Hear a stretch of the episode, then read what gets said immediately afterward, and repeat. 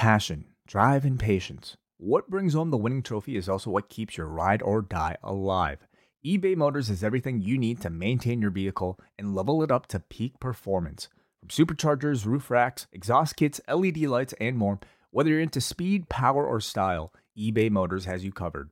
With over 122 million parts for your number one ride or die, you'll always find exactly what you're looking for. And with eBay Guaranteed Fit, your part is guaranteed to fit your ride every time or your money back. Because with eBay Motors, you're burning rubber, not cash.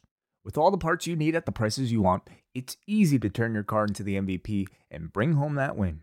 Keep your ride or die alive at ebaymotors.com. Eligible items only, exclusions apply.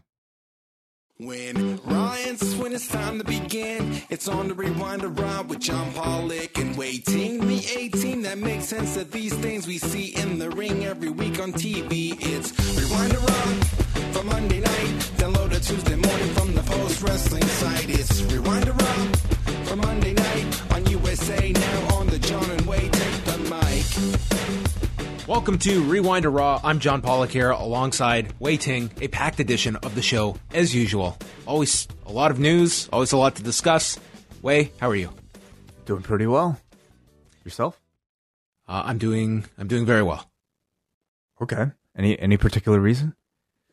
Um, I, I had a modern medical miracle, but that's uh, I've had this issue in my. I was telling you about this last week. I didn't know how much uh, detail you wanted when I was explaining this to you, but I've had this this pain in like the side of my neck. It's like not full on like in my throat, but more so to like the side.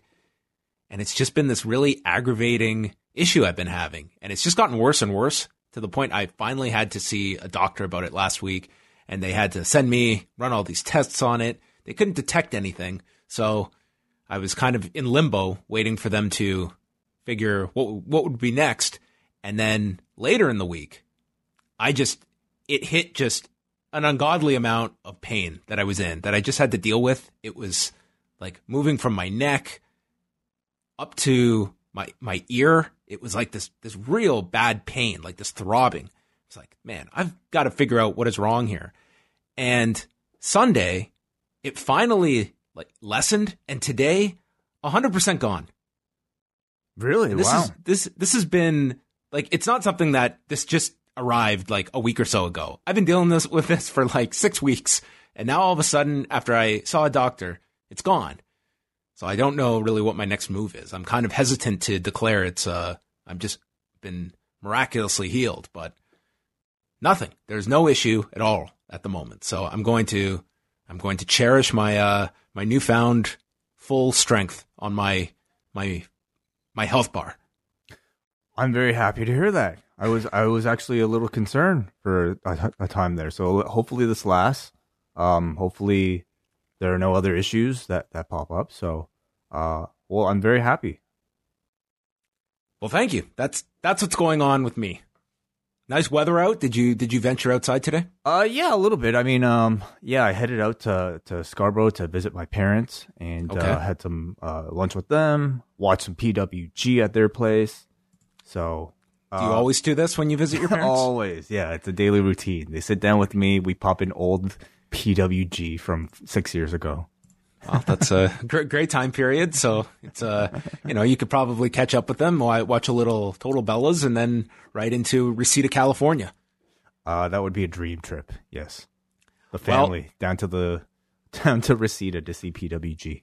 Well, this is one episode of Rewind Away that I know that uh, Wai's parents will be definitely downloading. I know they listen all the time to all of our shows, but this one I think they'll be just ready for Wai. Maybe Wai gave them an advance copy, um, perhaps. Oh, they've already seen it. They saw it before I did. Oh, okay. Well, then we're we're really just uh, trying to catch up, so your parents can hear our review of it, which will be coming out Tuesday night with the review of PWG 11 from July of 2014, which may as well be a generation ago in professional wrestling. It kind of is, but a lot of uh, a lot of important players that are in the current scene, uh, all congregating at the American Legion Post, highlighted by one of the more famous matches in PWG history, a guerrilla warfare match with the Young Bucks defending the PWG tag titles against Joey Ryan and Candice LeRae. Plus, we have Kevin Steen's farewell to PWG right before he would head off to NXT. Kyle O'Reilly defending the Evolved Championship against Chris Hero. We've got Tommaso Ciampa versus Rocky Romero. ACH versus Cedric Alexander. Uh, quite the show that we will be reviewing Tuesday night on the Post Wrestling Cafe. It's basically um, if you ever, you know, if you're watching NXT, if you're watching AEW, watching a bit of Raw, and if you said to yourself, "Man, wouldn't it be great if there was like a an all star show featuring the best people from all of these companies?" That's basically what this PWG show from six years ago was. Yes, and that will be uh, coming out on Tuesday night. So look forward to that, uh, as selected by our Espresso executive producer Tyler Crane. Uh, later on this week, we've got uh, Wednesday returning here to the post office. Our good friend Cody Saftik is going to be here as the two of uh, us are going to be going over UFC 248 this weekend and catching up on all the latest MMA news that has been occurring. We'll talk a bit about uh, Joseph Benavidez. What a disaster for the flyweight division this past weekend, Wai. Sounds like it, yeah. Everything that could go wrong did. So we'll uh, we'll talk about that with our good friend Cody. And then Wednesday night, we've got Rewinded Dynamite and up next, dropping from Braden Harrington and Davey Portman. Thursday, it's the Cafe Hangout at 3 o'clock p.m. Eastern Time. Wai and I will preview Elimination Chamber and who knows what else will be on that show. We'll be taking lots of your phone calls. Friday, we've got a new British wrestling experience as Martin, Benno, and Jamesy will be looking ahead to uh, WXW 16 Carat Gold tournament that Benno is traveling to this coming weekend in Germany, and they're going to chat about a whole host of topics from the recent NXT UK show. Uh, sorry, the upcoming one in uh, Dublin, the choice of location, uh, the recent Progress show, lots and lots of stuff on the show. Andy Ogden will be on the program as well, so lots to check out on Friday. And then Friday night Wai, it's going to be you solo on Rewind to SmackDown. Yes, that's right. Friday night, I'll be here. Uh, John is going to have the uh, day off because he'll be doing stuff this weekend. Is that right? Yes, UFC show on Saturday night with Phil. So yeah. this so, is me invoking my. Uh, I- am Bill Goldberg doing that. I'm, I'm doing a part time schedule here this weekend. It'll be the go home show to Elimination Chamber, and I look forward to talking about it with all of you.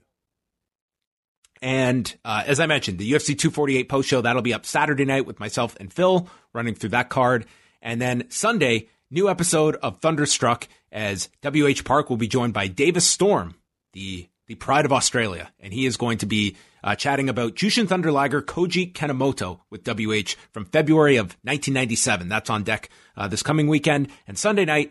Elimination Chamber post show. Wai and I will be going live for Double Double Plus patrons right after the show and what is really the last major show from WWE before WrestleMania and maybe a clearer picture of uh, more of the card coming out of Sunday and what kind of show we get on Sunday. I, I can't say tonight was the uh, Elimination Chamber felt um, one of the most prominent things on the show, but nonetheless, we have a card on Sunday.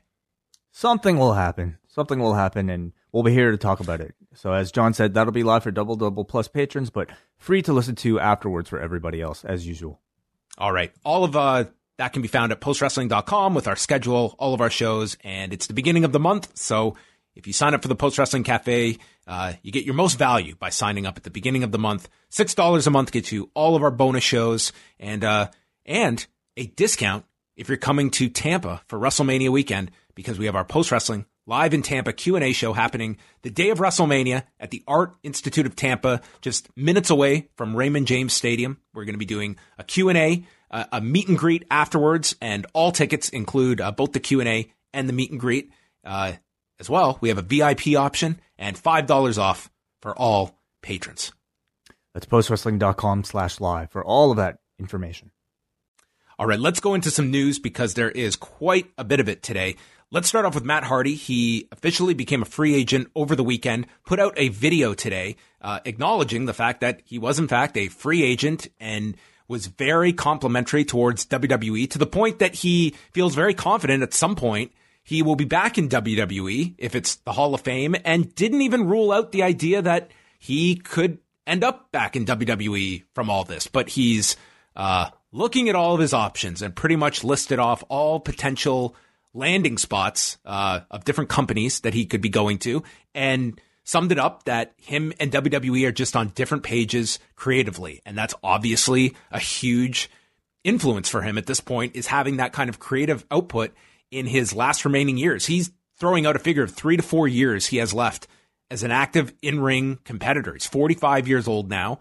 Um, I think certainly most people are looking first and foremost at AEW as the most realistic spot for him to go, but um, we'll see what's next for him. He has added a date with um, uh, the big event uh, in New York this coming weekend, so he's set to make an appearance there.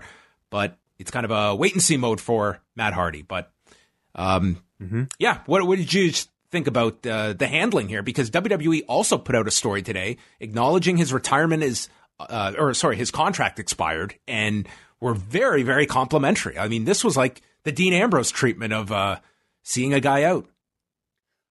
Yeah, um, I mean, I think it's always nice to leave on on good terms. You know, uh, if if the separation is amicable, it's. I mean, you one would assume that you know Matt Hardy not resigning with them is because he um, didn't accept an offer, and I would assume that that offer was very generous that the WWE gave him that he turned down. So, from all accounts, it seems like from Matt Hardy's side, he's probably quite flattered with an offer, but didn't want to take it for whatever reason. And um, it it's always very nice to be able to keep those bridges alive, of course, because I'm sure um, he will need them at some point later on in his career. So um, it, it, it was, I, I wish more people kind of took that stance and like just left on solid terms, uh, seemingly publicly. I think what, what's interesting about this one is that I feel like because it's Matt Hardy, you never know if he's just going to show up again. Um, next week on Raw. But um, I would say this with the combination of the WWE article, I feel like it would be a little too much. And it's also like Matt Hardy would be looking really bad. I think he would be really like, you know, fucking over a good deal of the fan base if he just showed up. But then again, I mean, it's not the first time the guy said he was going to go to ROH in that or, or, or in that uh, uh, Edge feud. Um, coming back to WrestleMania, he was, you know, the the Hardys were lying to everybody before that, before they showed up at WrestleMania most recently. So uh, I guess nothing's really completely off the table. Although I feel like with this one, might be safe to assume that he's not coming back. it, it is, um, you know, it, this is a guy that he's obviously like he's he's saved his money and can, you know, there's not a lot of people I would imagine that can walk away from a big WWE offer. There's very few of them. That's why, you know, Jon Moxley is such an exception. And Matt Hardy here, he's clearly like this is something very important to him to be able to go elsewhere. I, I would look at it that to me, it's, I, I would just see, I would be so stunned if he went anywhere, but like to me, it's WWE or AEW. I would be so surprised to see him anywhere else for any sustained period of time. To me, if you're leaving WWE, it's got to be somewhat of a lateral move when it comes to just exposure, relevance, and somewhere that you can still make a, a good amount of money, which AEW you can.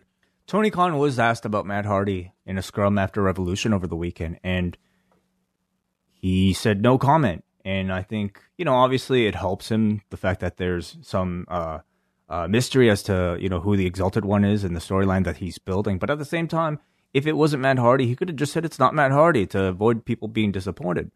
So um, maybe there's. But that, that that's the old adage where they deny it, and that's supposed to be, oh, that means he's coming in, and that's what people would totally be saying. He could have said anything. Okay, exactly. And I think exactly you're in a no-win as Tony Khan in those situations where. I mean, what what are you going to say? You could be truthful, or remember, CM Punk could not have been more clear. He was not showing up at all out, and what did everyone say? It's like, of course. Yeah. there he is. He's coming in. You know, the mystery is fun. The guessing game is fun. Let's just, you know, enjoy it. And he shows up wherever he shows up. Yep. Okay, this great Muta story. This oh, is God. something else. So this was. Uh, Maybe this I, is I, all ploy too, huh? I mean, I don't think anyone, one. No, no, one could map this out. Um, I, I think uh, unless maybe Sonny Ono is going to be the exalted one. so Game Changer put out this update on Monday because it was months ago that they announced uh, Keiji Muto, the Great Muta, appearing for Spring Break 4 coming up WrestleMania weekend. And they put out the, this long statement. And, and the long and short of it is that they reached a deal with Muto back in, I believe it was November. and it was two separate deals that they reached. One was to appear at spring break, and the other was to appear on behalf of Game Changer at WrestleCon. So in late December, Sonny Ono reaches out to them and states that he will now be handling everything to do with Muta and pretty much he's putting himself in in the middle of this whole situation, and they're going to have to deal with him. And he ha- is going to look for additional work for Muto that weekend while he's in Tampa. So GCW kind of goes along with this. And then Ono explains that, well, I have another vendor that's going to use him at WrestleCon, and that's that's what we're going to do. And GCW says, okay, well, they they kind of had this deal for WrestleCon. They said, well, then this vendor is going to have to share some of the cost involved in travel and accommodation. And Ono was taken aback by this, that this notion that GCW isn't going to just foot the bill for all of the, the cost.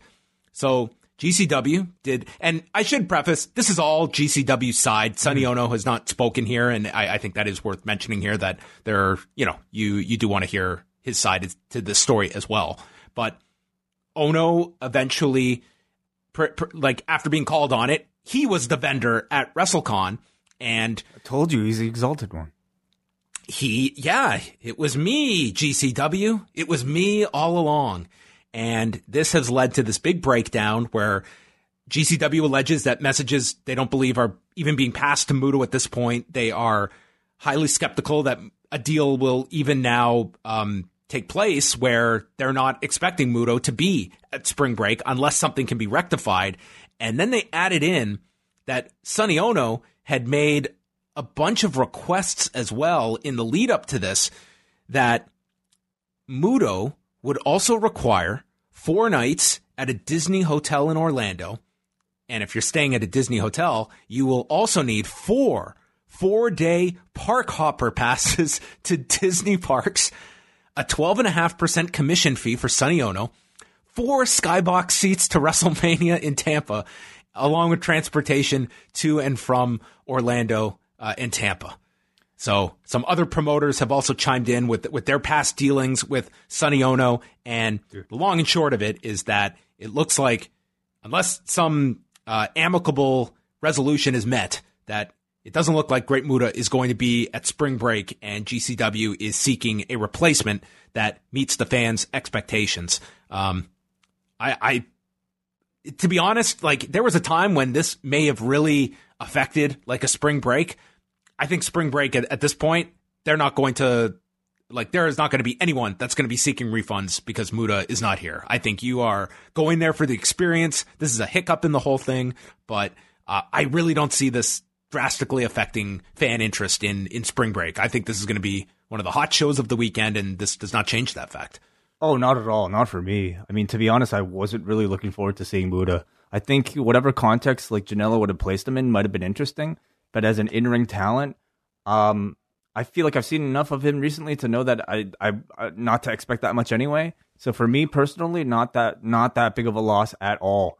And I think ultimately, um, you know, it's hard to say what Muta's role was was in in all this. You know, if it if Sonny Ono um was somebody who just came on board afterwards like, let me just say this: what if if if everything GCW says is true? Like, this just sounds like like you know one of those like Craigslist scams that like respond to this message and send me this money, send me tickets, and then uh, I'll I you know I'll I'll I'll help you or something like that. Like that's ridiculous. For, for, for, for the like honest promoters out there, like there's no one I have greater sympathy for that this like dealing with this stuff, I just I couldn't imagine it. I could not imagine just putting in like investing so much of my time and my money and stuff like this happens. Um, you know, you, you know, you you hear a lot less of these stories, at least publicly. Like stuff like this, it happens, but it seems like not to the degree of you know the era of you know yesteryear. But nonetheless, this is uh just just headaches that are you know, unfortunately unavoidable. And you know, like in this day and age, I think it, it's really silly for somebody to think that they'd be able to get away with it without being blasted on the internet, like Sonny Ono. If again, if this is all true, um, has in this case, and it's made him obviously look terrible. It's made Muta look terrible. Okay, if he if he's somewhat attached to this in any way, um, and it does not hurt Spring Break at all. In fact, I think it just drives more attention to it because I'm sure they'll announce somebody who will just be who will be that much more interesting, and it'll just be that big, that much bigger of a con, that much more controversial, and that much more legendary of an event. Um, yeah, so we'll see see what the the follow up is uh, to this story. Uh, Jun Akiyama is going to be going to the WWE Performance Center in May from May 12th to 22nd. And All Japan uh, confirmed that he would be going over. Now, Tokyo Sports has reported that uh, Akiyama and Paul Levesque uh, first began talking back in June, and they are putting out the idea, Tokyo Sports, that this could ultimately be, you know, there could be some smoke to the to this whole story that All Japan and WWE having some kind of working uh, relationship in all of this, which I mean is is not a far fetched idea from all of this. If you look at WWE, that's kind of looking at a Japanese partner and All Japan maybe a candidate. Yeah, we shall see. I mean, um, financially, how is All Japan doing? I mean, All Japan. I mean, it's not as though they are. Um, they're very small in comparison, especially to like the glory years, and in comparison to uh, New Japan. I'd say, you know, not at the level of Noah, um, even at this point, or certainly not Dragon Gate. But they've got a really great product with a lot of tremendous talent. I really enjoy watching all Japan's big shows, but I mean, in the grand scope of things, they are a small company. I feel like you know whatever they do. Let's say let's say there is any sort of deal with a Japanese company. I feel like they're going to have to be incredibly sensitive. I mean, especially come, because it's Japan, and especially because of all the negative, mm, I would say, sentiment they built up with the entire UK thing. Um, they're going to have to go in, I think, with like to to imagine if WWE took over All Japan Pro Wrestling and rebranded it WWE Japan. You know the amount of people that would just turn on it from the get go, just simply based off that off of that name alone. You know, to like just wipe away the legacy of All Japan Pro Wrestling with the WWE name. That would freak a lot of people out. If I think if it's something like a t- partnership with New Japan, I assume that it would be. I hope at least it would just be sort of a more superficial All Japan Pro Wrestling partnering with w- WWE and not any sort of quote unquote takeover. No pun intended.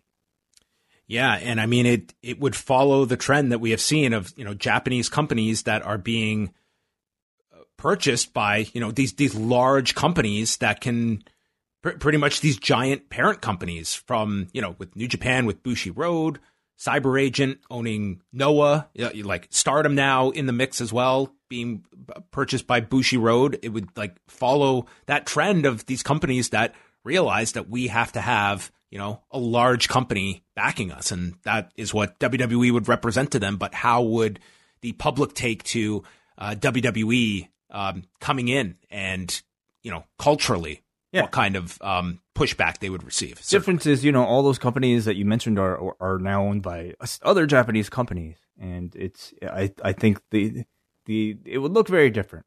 Um, I mean, uh, if it was like I still have to think like why does why does WWE want in on Japan so bad? You think?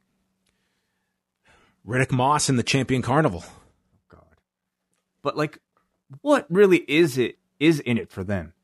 You know, like I know in the UK they initially went there to stop World of Sport, uh, or at least partially, you know, to combat that. Uh, certainly, I can't see them. Like, I don't think going into UK was really to farm talent because none of that talent has made its way over here. They have more talent than they ever need. Um, what what what's in it for them to get Japan? I I think that it would like I, I would not be that that high on like yes it's it's more like WWE planting its flag in another part of the world, but I mean you look at NXT UK and it's like look at the years it's taken for them to get on to traditional television in that market with, with that product. It, it took them three years. In Japan, I mean, like New Japan was just able to get a primetime slot on Friday night, and look, look at like the the difference in market share that New Japan has there. I mean, to me, it's the television money to me is is is that really going to pay off for the amount of resources you're going to have to put into another satellite company that yes it may be you may be able to just you know it, it runs on its own because you've got the infrastructure in place but what are you necessarily buying and what is the ultimate value that you're getting out of this like i see it from all japan's perspective of having that security and having that that kind of financial backing that a wwe presents uh, for WWE, I just look at all the different avenues to address at this moment with your your business. I, I don't know if I'm in like spending mode right now to go dedicate resources to another par- part of the world um, at, this point. And and I think like WWE getting into Japan, I think that that's that's hardly a guaranteed success. Absolutely. Yeah. I mean, I, I don't think it makes sense from that perspective. I think Japan is that much tougher of a market for them to crack into.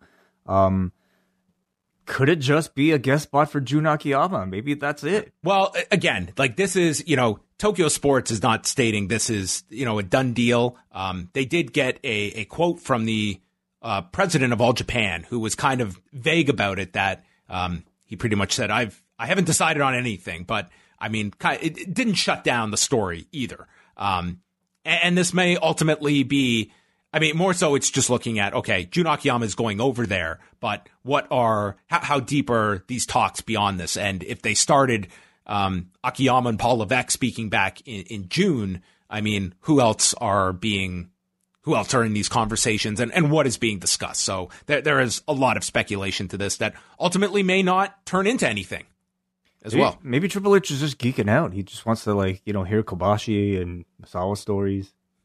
That that could be it. Yeah. Um. Yeah. Asking them about the their library. Oh, I wonder if like John Laurinaitis will be a part of all that. He could maybe. Maybe he gets sent over to, to All Japan and revives his uh, his fame over there. Yeah, who knows? Uh, there's this project that's being launched uh, called Kayfabe. It's this new uh, pilot series uh, that's being led by Gail Kim, Christy Hemme, and uh, and Lita, Amy Dumas, and they have launched a Kickstarter. And did you get a chance to watch this trailer? Wai did not watch the trailer. No.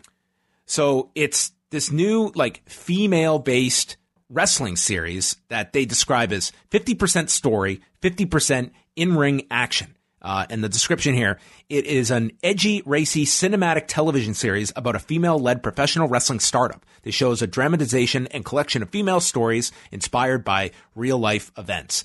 Now, if you watch the trailer, this is a like highly produced trailer. Um, it features uh, Karlee Perez, who you'd remember as, um, uh, what's her name from uh, Lucha Underground. It was uh, the character with uh, Catrina in Lucha Underground.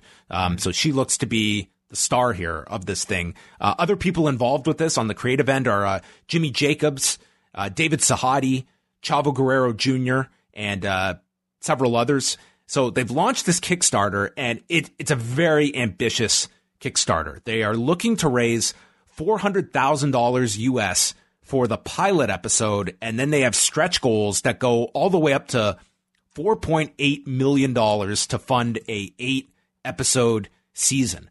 Uh, now, this just launched on Monday night, and they're at uh, almost thirty-seven thousand uh, dollars US. So they've Jesus, gotten that's, off. That's incredible to me.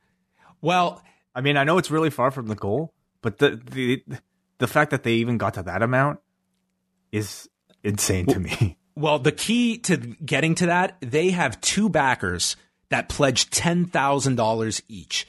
Now, I'm gonna oh, okay. I'm gonna take a educated guess that those are not just average fans that are donating ten thousand dollars. You would imagine those people have some vested interest in this whole thing. So it's you take out that it's a lot of like low numbered, like you know, lesser pledges. Obviously, um, it's a huge amount to try and hit. It's a very well done trailer, and I think that the concept it seemed to have been met very positively from people that have seen it. I would have to hope that you know, if they don't meet their their goal, which they they have to fund this by April 7th in order for the the funding to go through. I would think they're ultimately looking for investors for this thing so that this thing can see the light of day. It sounds like it's been something that's been planned um, for, for a long period of time. They've been developing this. It's a very professional looking, you know, Kickstarter with a breakdown of costs. The, the production is very high end. Um, but yeah, this is, it's a very ambitious project if it's just relying on, on fans. I think this is ultimately going to need significant in, investment behind it. Yeah, good luck to him because, um, I don't know, wrestling I mean, like uh, wrestling on Kickstarter can often like result in great things. Like look at uh, what Chris Charlton's done. But I'm just reminded of the Wrestling Retribution project. Um, that when it comes that is TV series. You yep. know, it's very different from like releasing a book. Like when you're talking about amounts that high, um, I feel like you you kind of you certainly have to have um, a track record, and these people certainly do. But do they have uh, I guess like you know, I don't know. I, am I'm, I'm a little bit skeptical, but I haven't even seen the trailer yet, so maybe I should say.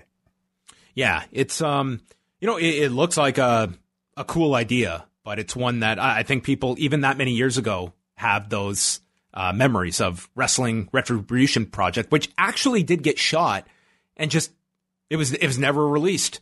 Just never nothing happened of that, and that was over eight years ago that that thing went down. Um, I, I remember that. Uh, Friday night SmackDown, we had uh, the number was uh, two, just over 2.6 million viewers, 2,687,000 viewers. So their their third best number uh, since SmackDown moved to Fox last fall, um, built around the return of John Cena. Um, were you surprised this number did so well, or did you think that the John Cena return was was pushed very effectively? I think that you know the title change after uh, SmackDown. Um, yeah, uh, several several items.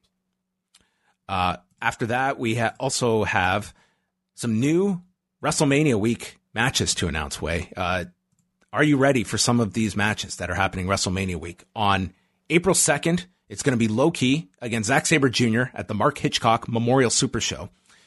The following day, April third, at the For the Culture show that uh, GCW is promoting, Too Cold Scorpio versus Sugar Dunkerton. Cool. I don't know who a, Sugar Dunkerton is. Uh, oh, a guy that's been around for for quite a bit. Um, and Too Cold Scorpio. I mean, that's. Uh, I think this is going to be a really entertaining show. I think it's going to be one of the the shows that certainly gets a lot of attention that weekend. Yeah, I think we're planning on going, aren't we? Yes, yes, uh, we are. Uh, and then Black Label Pro is running the Friday night at midnight, also at the Cuban Club, and they have added Wai Nick Gage versus Stephan Bonnar. Wow. Okay. Um, I mean, listen, like I, I feel like to really draw attention these days at, during WrestleMania weekend, you have to be putting on a bunch of what the fuck matches. It seems, at least you know that seems to be like part of GCW's um, uh, game plan. Um, and that is certainly a bit of a what the fuck match. It's not. I don't. Is it? Is it really a match that makes you go, "Wow, what the fuck"? I have to see it, or is it just what the fuck? Um, you know, it's it's it's probably going to be wild. I, I think you know Stephan Bonnar is uh he's pretty out there. So this is uh, this is the same show that has Tom Lawlor against Haku. Yeah, yeah, that'll be cool.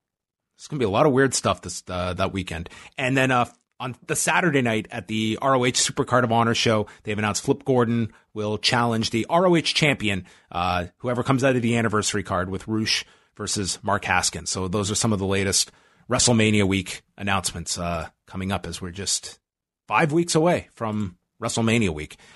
And the last thing here um, was that the Fight Network put out a new diary episode uh, profiling Tessa Blanchard. And what was notable about this episode was the fact that this was filmed over Hard to Kill weekend. This was set up around Tessa Blanchard's title win over Sami Callihan. And that's definitely the focus of this episode. But of course, that was the weekend when all of the allegations were made public towards Tessa Blanchard, the accusations of using the N word, of bullying tactics. Um, so this was, you know, a weekend where, I mean, I was very curious to see this episode and to see how much or how little of that um, made its way into this episode. I definitely did not think that Tessa Blanchard was going to be placed in any kind of negative light. But in terms of just, just watching this episode for me, um, it, it's never really addressed other than you know, Tommy Dreamer alludes to what she's going through that weekend, but they don't actually spell it out. There's a shot where you can see of Tessa Blanchard uh, breaking down and crying in the background uh, in a in a dressing room. But again, it's if you didn't know what the story was, you would you would have no idea. And to me, it was just such a big elephant in the room that I was watching this entire episode a- acknowledging. And I just think that it it had to be brought up in some way, uh, even if it was just simply, um, you know, Tessa's side of it or whatever it is. To me, it was um, that to me was a glaring part of this episode. Well, again, um, we should say that we've worked with the people that produce these in the past. Uh, I'm very good friends with George Barbosa, and I've I've done shoots with him, and I can tell you from experience that I think a lot of the intent behind this type of production is to be a fly on the wall and not necessarily, you know, um, I suppose like play journalist. Um, especially you have to consider this is pretty much like a, and it's an anthem produced show. It's an impact produced, you know, supplementary program, much like a WWE network special is. So I personally didn't really expect all that much. And I also don't even know how much would have taken place during the day. You know, I feel like what you saw was like, I would, I would expect to be a pretty I don't know. It seemed to me a pretty faithful, I think, replication of like what took place during the day because I I doubt that Tessa was really talking about it with everybody. It seemed to be like um, she was trying to block it out of her head during the day so that she could prepare for this very big match that the promotion has built up to uh, after several months. And um, I I kind of felt like the challenge over the course of the episode was to show how she was able to basically kind of mentally prepare while all this other noise was going on on Twitter and and all around her. Um, I feel like, I mean it, it's it's kind of weird like watching it without knowing the full story of exactly what happened. Now that now that these allegations are out there, I feel like there there isn't really any sort of resolution. So it's a it's a it's an episode, and it really was a day on that Impact Hard to Kill show that celebrated Tessa Blanchard and, and you know using Tessa Blanchard as sort of this like great you know um uh you know uh symbol of equality uh great symbol of progress in in you know uh women's um wrestling uh women's equality in sports even um that's how it was treated so with with all that other news like kind of like circling the air, it, it definitely kind of made the viewing a little bit strange.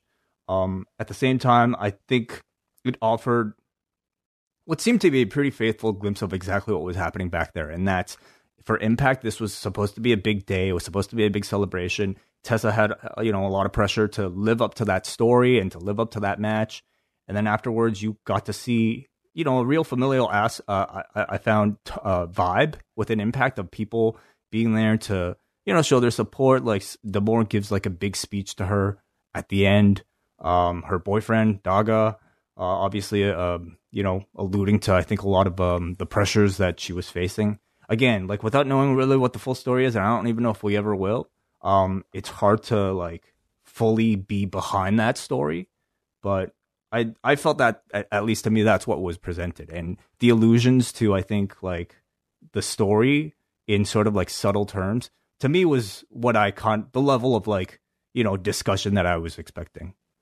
See, the the one side of me looks at it that here was a much better forum than issuing a statement on Twitter for Tessa to address it in her words, and e- even if it was something where it's uh, an interview they do with her removed from this weekend where obviously it's it's a very chaotic time and it could at least address it because as you've mentioned like the story is not fully known. Like we have seen you know we, we've seen like multiple accusations we've heard tessa's statement it's kind of in this weird limbo phase um, and, that's what I, I think that this could have been at least utilized for tessa to at least uh, put words and a kind of um, a human reaction to the story. Now, the other side of me I, looks I just, at it. I don't think they were thinking that big for this project. You know, I think this was like just meant to be a like a. I I, I think there's no way that that was not the dominant dominant story of that weekend for that entire company. Well, of course, I'm sure. Of course it So- was, but I don't think this project w- was really there. They weren't intending on this diary episode to be their forum to address that for her. Nor Well, do I know if they even have any say because it's. It, I mean, they seem to be treating it like it's her personal issue. I don't know if Impact has said anything about it. Well, that that brings me to my next topic is that you know Impact made the decision that weekend. We're going ahead with our plans, um, despite this this negative publicity, and we're just going to ride it out. And here we are, um, you know, almost two months removed from it.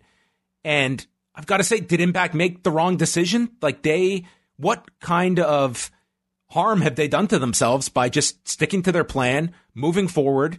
I think in time, I do feel Tessa Blanchard, this story is going to, uh, she will have to revisit it at some point. But for Impact, I can't even necessarily say that just ignoring it is their like a bad option for them because it's not like it's this prevalent story that's been that people are still talking about these many weeks removed from that.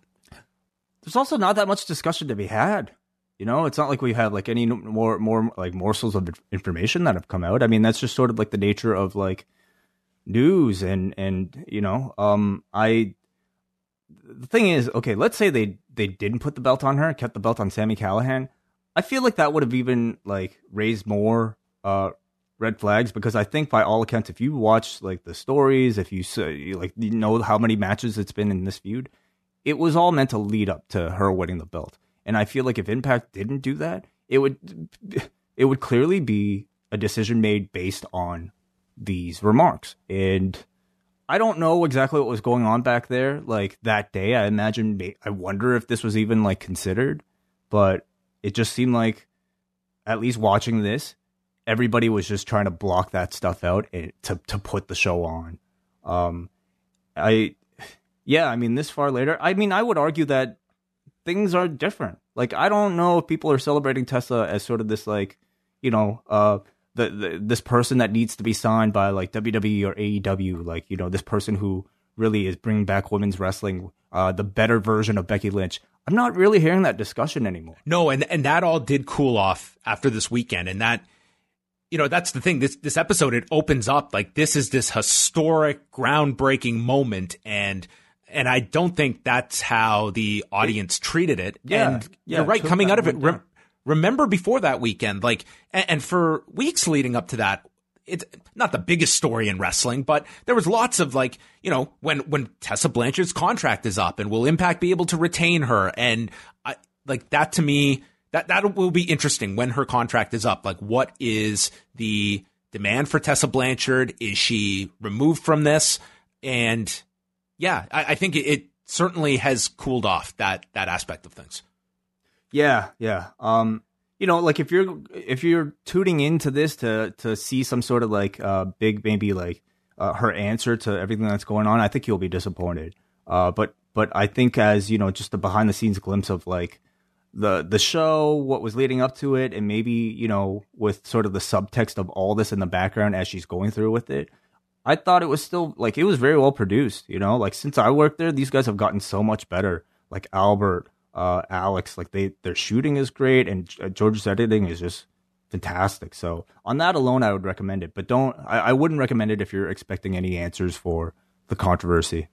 No, I and I, I do want to like mention the positives of this. Like it is a very well produced uh, series. I've said in the past, like I enjoy these a lot more than the the day ofs. They're just like you mentioned, like a fly on the wall, and you really do feel those here. It's not. It, it feels um, like you're really just catching these people with more of their, um, in most cases, like honest thoughts and reaction to things, and like they're very very well produced as well.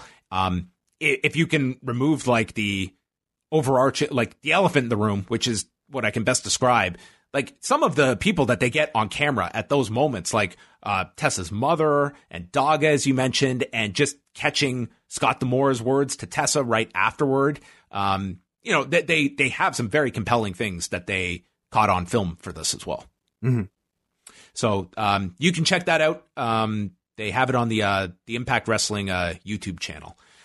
So let's get into Raw. Um, that was a lot that we uh, went into uh, news wise, but tonight Raw was taking place from Brooklyn, New York, at the Barclays Center, and kicking things off for us was Oh dear. My Brock Lesnar and Paul Heyman. That's who they are. I'm not familiar with these two. Lesnar and Heyman come out. Heyman calls this the most stacked WrestleMania in decades. But the main event is a sham. He said they want to sell you on Drew McIntyre. He's a fraud and goes over why it was a fluke that he eliminated Brock after he was kicked in the testicles. And you fans are a bunch of Pavlovian dogs. And Drew cannot pin Lesnar. He cannot submit him.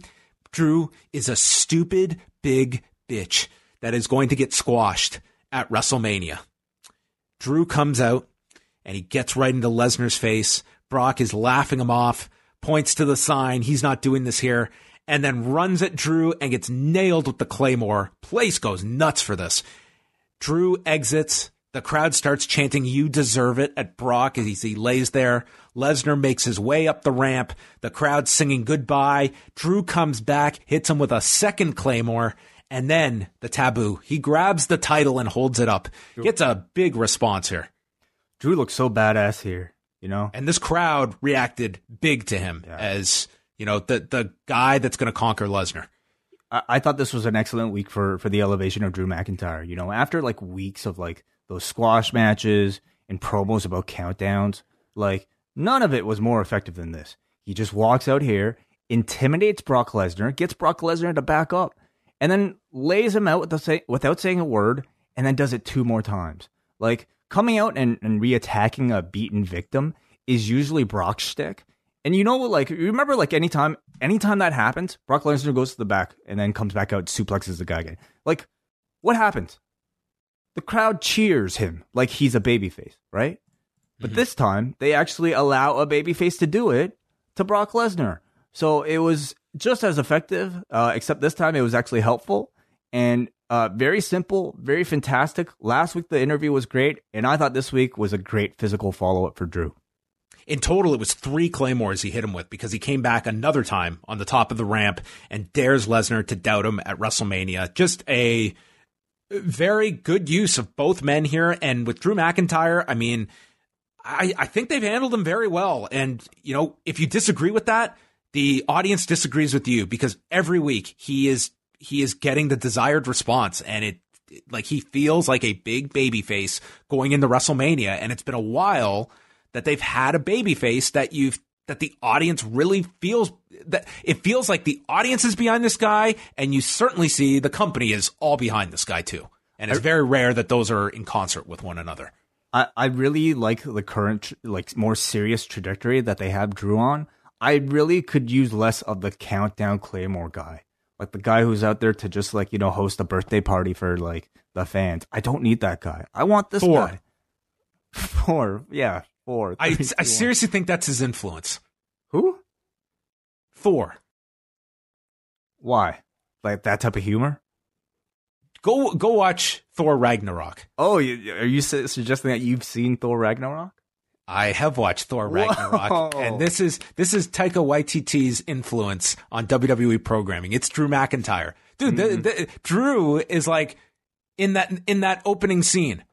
I, I, I know where you're coming from, but I, I would disagree only in that I think when you're in Taika in a Taika Waititi movie, you're not being scripted with your promos. The guy, I'm not saying he's his equal. I'm saying that Thor character is somehow of an influence on this Drew McIntyre, like the joking ass kicker. Uh, well, I mean, maybe it works for some people because clearly this audience gets behind him. I mean, the type of humor that it, he's no Chris Hemsworth. Let me just say. If he gets his hair cut and loses an eye, then you have to admit I was right. Sure. Okay. So uh, it's Thor versus Thanos at WrestleMania, and yeah, I, I thought this was this was maybe the most effective Drew angle we've had since the Rumble. Mm-hmm. Seth Rollins and Murphy versus the Street Profits in a now or never match for the Raw tag titles.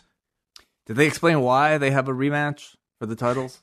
Nope. It's just now or never. Um, because they lost on Thursday, so their second ever challenge for these titles, it's now or never. Fuck. Fuck, whatever. Shit. Like you know like how um like basically this is the Cody stipulation against Jericho. If, if they don't win the titles, they'll never be able to challenge for them again. Absolutely, I'm sure. I'm except, sure. Except that took like a month to build up to, and this was ten minutes. Did you watch The Road to Denver? No. Cody breaks down like his decision to get the tattoo. We've got footage of him getting the tattoo. Oh God, wow. Okay, oh, man. I, I have not think... heard so much like criticism of like. Okay, wait a minute. The criticism, one one of the most prominent critiques of this decision, is Brandy Rhodes. Yeah, I know. Well, she's allowed to. But man, I've I've not seen so much criticism about some what somebody cho- chose, chooses to do with their own body in quite some time. I mean, it doesn't bother me. I think everyone's going to be used to this tattoo by next week. It's the dude's body. He could do whatever the fuck he wants. Like he wants to cut it in a stupid sh- his hair in a stupid shape. He can. He could. T- people want to. He wants to tattoo his face. Let the man do it. Why do like who? Why why do we even deserve an opinion? I mean, that's that's kind of what they ask of you every week on TV. Not about We're, what the the guy looks like, but I guess I guess uh, sure, why not? So this tag match, Montez Ford cuts a promo. Um, they were very over here to this crowd. Um, they say that they've been working for years to get this chance at the Raw tag titles. Uh, this is the promo maybe they should cut last week when they were going for the tag titles. And it's the return of Murph the Smurf that wasn't any more popular this week than it was last. Match starts. Rollins and Murphy jump them, and then the Street Profits send them to the floor. Montez Ford goes for the Tope con Hilo that Rollins and Murphy catch and drive him into the barricade. Jerry Lawler says that's the greatest thing I've ever seen. Just in case there was any doubt in your mind that this guy was actually going to watch Super Showdown on Thursday, where they did the exact same thing. yeah. AOP come out. They're watching from the stage. They had the heat on Dawkins. Uh, then Ford gets the tag. Ford was great in this match. Um, oh, yeah. To me, this was a way better performance than his match with Rollins last week. He just looked so smooth here with the hot tag and just. I just thought he looked great in this match. Well, even the Rollins match was good, but he was that much better here. So I don't he know. He looked were... he looked way more just on top of things, just more seasoned. It just felt everything clicked way better in, in this setting for Montez Ford. Like they must have um, given that dude like a bunch of notes after last week's match because I, I, I agree. I thought he looked so much better.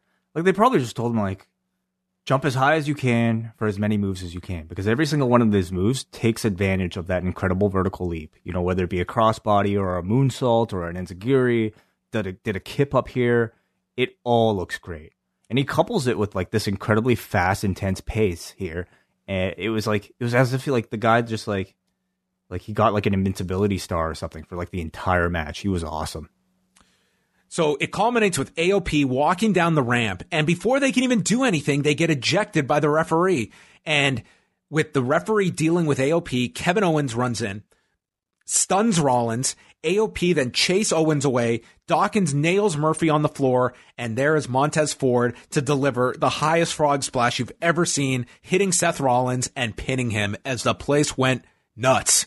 Um, listen, I it was kind of silly the way they they barely built up the Thursday match, but I'm so glad they did the title change in front of this crowd than last Thursday where it would have been so flat.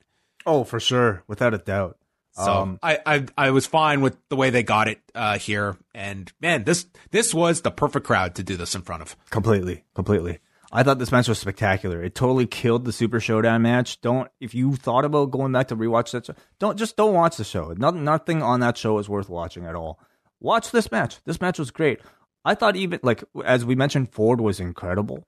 Um, and I even thought all the ringside shenanigans were really well done, and I thought pretty smart. I love how the distraction that Rollins called for ended up backfiring on him. You know, you had Owen sneak in here to take advantage when the referee was distracted. And then when AOP and, and Murphy find out, they chase after Owens, which leaves Rollins all by himself. Um, I thought it was like a really fun bit of like almost like Three Stooges type of humor that really played like really nicely into a believable win for the Street Profits. I thought it was a great TV match and a great first title win for the for the Profits. Rollins and Murphy are interviewed backstage. They demand a rematch at Elimination Chamber for the tag titles. So I guess automatic rematches are being phased back in. And then Seth tells Kevin Owens that he can name the time, the place, and the stipulation. And Kevin Owens will be crucified when he gets his hands on him. Yeah, yeah. Just in case you were uh, you weren't sure. Um, You know, right after WrestleMania is Easter. If these two are on Oh, SmackDown, they could they, they could have a Good Friday match. Yep, yep, they could do that. Um, yeah, I, I, I, I really like. I'm fine putting up with like these types of promos because Seth Rollins is still amazing in ring. But man, I think these were so bad. Well, that certainly was the theme of what was to come. Riddick Moss and Ricochet for the 24 7 title. The crowd is chanting, Who are you? at Riddick Moss. Ricochet is bleeding from the mouth at one point here. He does this leaping Rana from the mat in a standing shooting star. I don't think they even brought up his loss to Brock Lesnar. It was like it didn't happen, and Ricochet sure didn't care. They didn't bring up bring it up. Heyman didn't bring it up. You know, like it, that. That was kind of like actually most of Super Showdown was not brought up except for um Taker. Goldberg's win, The Undertaker. Yeah, that was it. You're not supposed to. That was it. the, the the rest was a dream sequence. like yeah yeah what thank you to all of you that invested your time to uh check in the with this show then they explain the conventional rules for the 24-7 title are suspended for this match where the 24-7 title is on the line Yeah, just in case Ricochet won, uh, we don't, you know, we don't want you to think that he's. only one person is eligible to win the 24-7 title Wait, that's what these- they said. they said that the conventional rules are suspended so the title's on the line but only for ricochet other people can't run Oh. in Oh, never mind. Yeah. this is the most the stupidest title at this point Oh my god. But then Ricochet gets caught. He's thrown into the air and hit with a clothesline. And then Riddick Moss hits a neck breaker and pins Ricochet in 8 minutes and 27 seconds. So the guy loses to Brock Lesnar in 50 seconds, and then he 90. loses 90 seconds, whatever. Then he loses though to the 24/7 champion Riddick Moss. Like they have to be setting him up for some sort of gimmick change, right? Like maybe a heel turn. Like that's I, I, I can't think of any other explanation. How do you go from pushing a guy as a title contender to having him lose to the 24/7 champion, like a belt that um uh, Maria Kanellis has won, a belt that uh, commentator on Fox has won. Um, I'm trying to think, a belt that R Truth has won 20, 30, 50 times, and Ricochet can't do it. You know, like I feel like this this was such an outrageous fall from like where he was in less than a week that I like he he's like Shorty G territory. Oh, worse than that. Like Shorty G would could at least like I would assume could could win the twenty four seven championship. But to have him like at this bottom, bottom, bottom level, I feel like it was intentionally done to make waves and to to outrage the internet to get some sort of attention. Who in their right mind looks at this guy and says heel? Uh, well, when you've tried to push him as a babyface for as long as you have and it's not working, then that's the only direction they can go, right? It's worked for them. I mean, for basically all the failed baby babyface. Well, not doesn't hasn't always worked, but it's it's the direction they tend to go whenever a babyface fails. You know all that cool stuff you do off the top? We're we're gonna eliminate that. Well, they'll still have him do it, but like he'll be um he'll he won't be smiling anymore.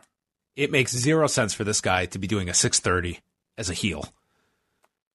Uh, Sammy Guevara does it.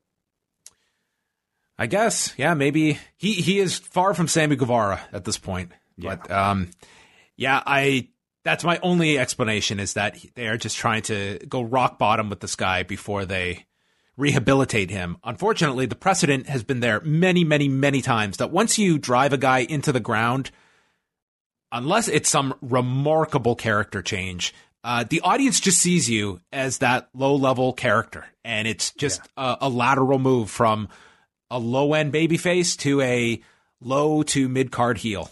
And I just, I don't know. I You know- just don't know, you know- where this guy ends up. You know, I thought we were all upset about the way they treated Kofi. This like Kofi never lost to Riddick Moss.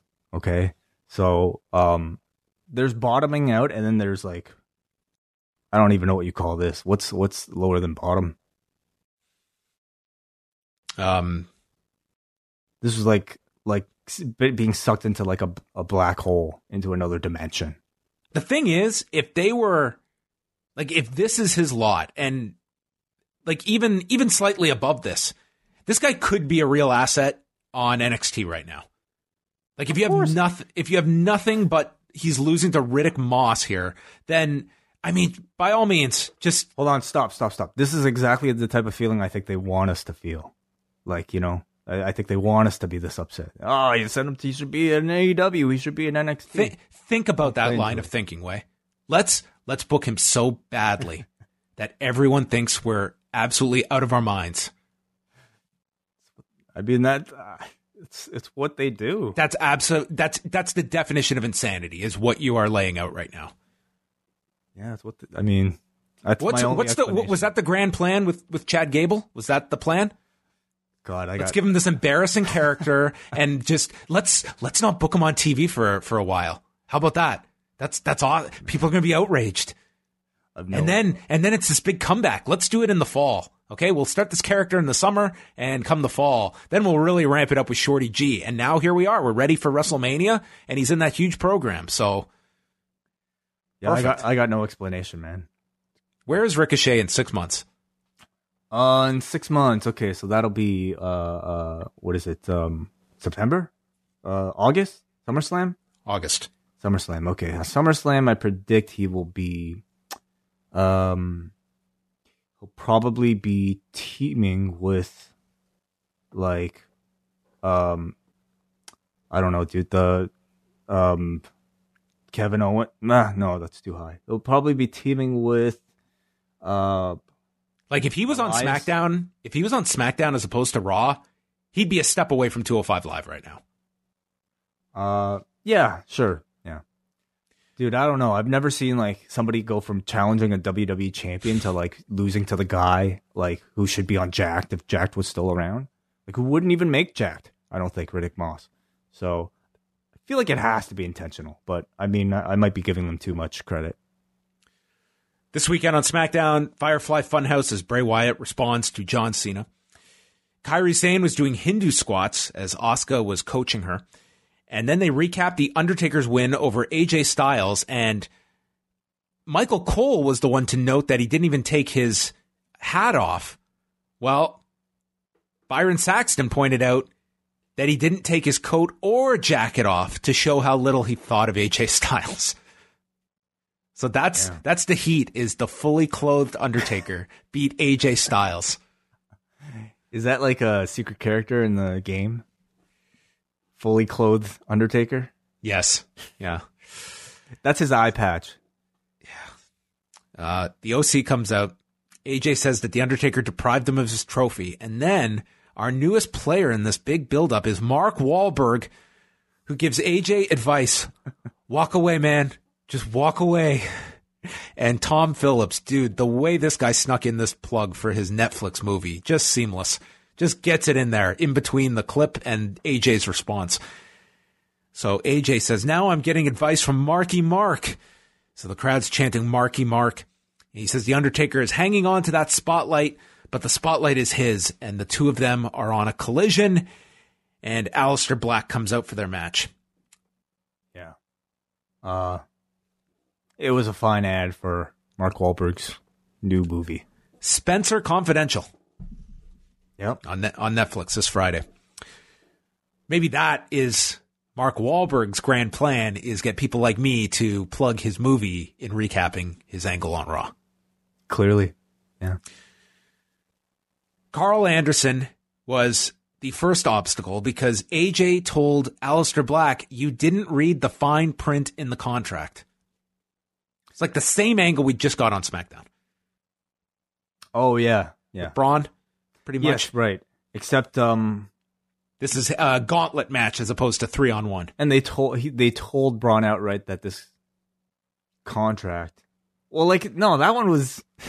They're both stupid. Okay, they're all stupid. Like I, I would hate to be uh, somebody with any sort of legal background watching professional wrestling in the WWE because the amount of uh in like the amount of insult I think they give to like people for not understanding contracts is is very offensive.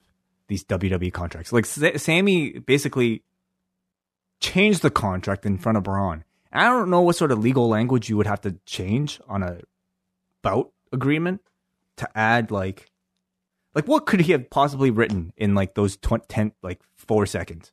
Like did he just draw an arrow and wrote and next maybe maybe that's what uh, uh, Deiveson Figueiredo should have done on the bout sheet is just get a pen and write I'm allowed a two and a half pound allowance and still fight for the title after Joseph Benavidez had signed for a flyweight fight.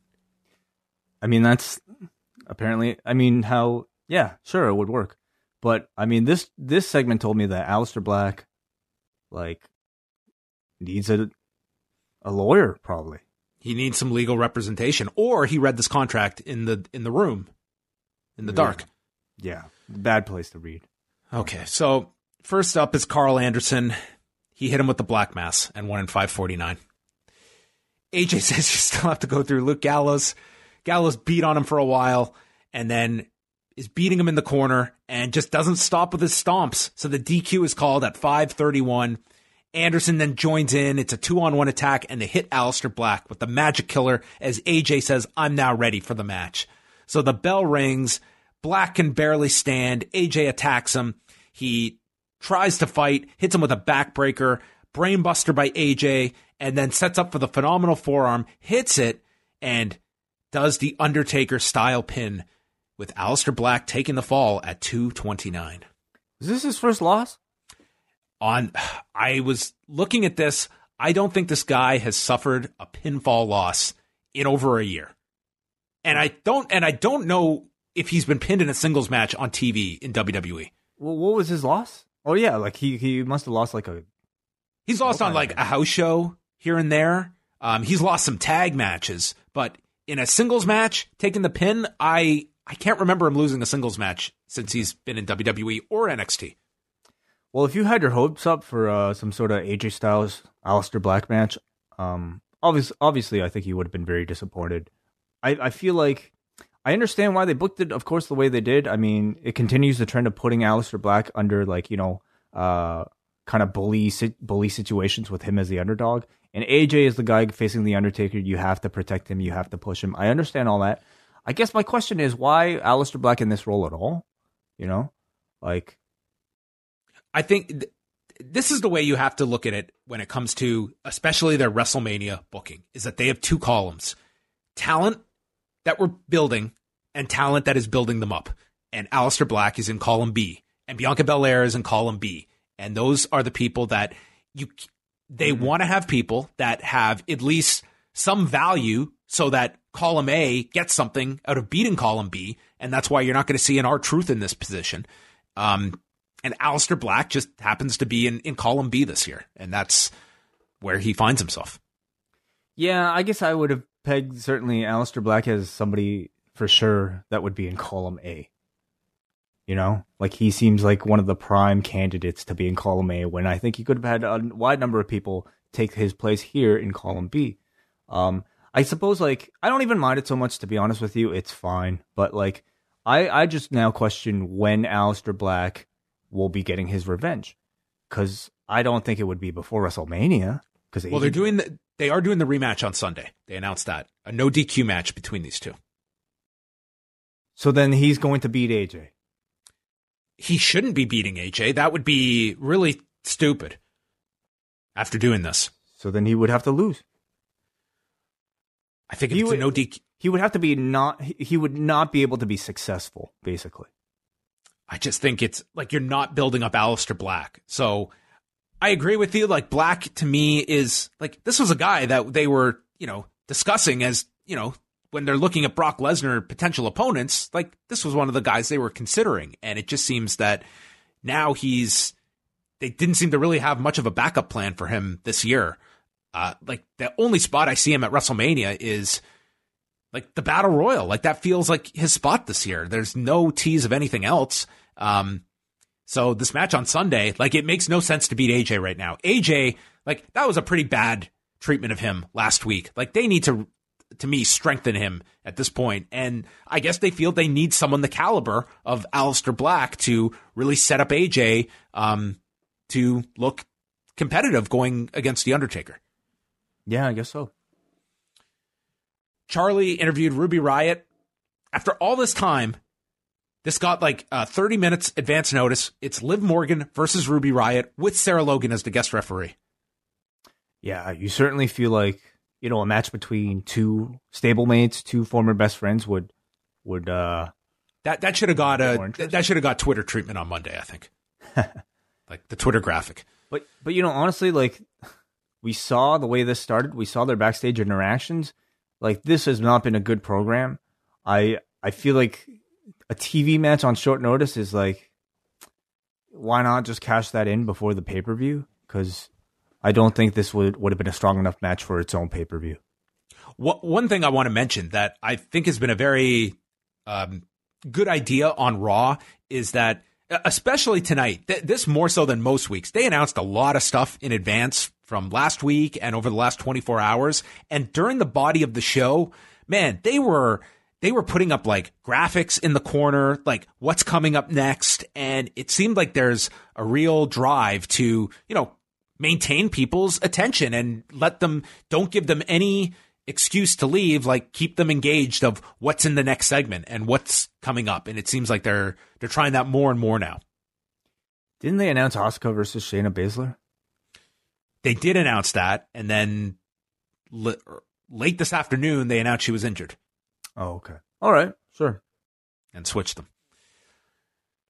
All right. So Liv Morgan, Ruby Riott. Um, Riott applied the longest cravat in history. That was applied for about 20 minutes. And Logan stops Riott from attacking in the corner and is getting into Riott's face. Eventually, Riott hits a flatliner. Then, as she goes for the pin, Morgan kicks out and knocks Riott into Logan, and they both get annoyed with each other. And Riott starts complaining about the slow count.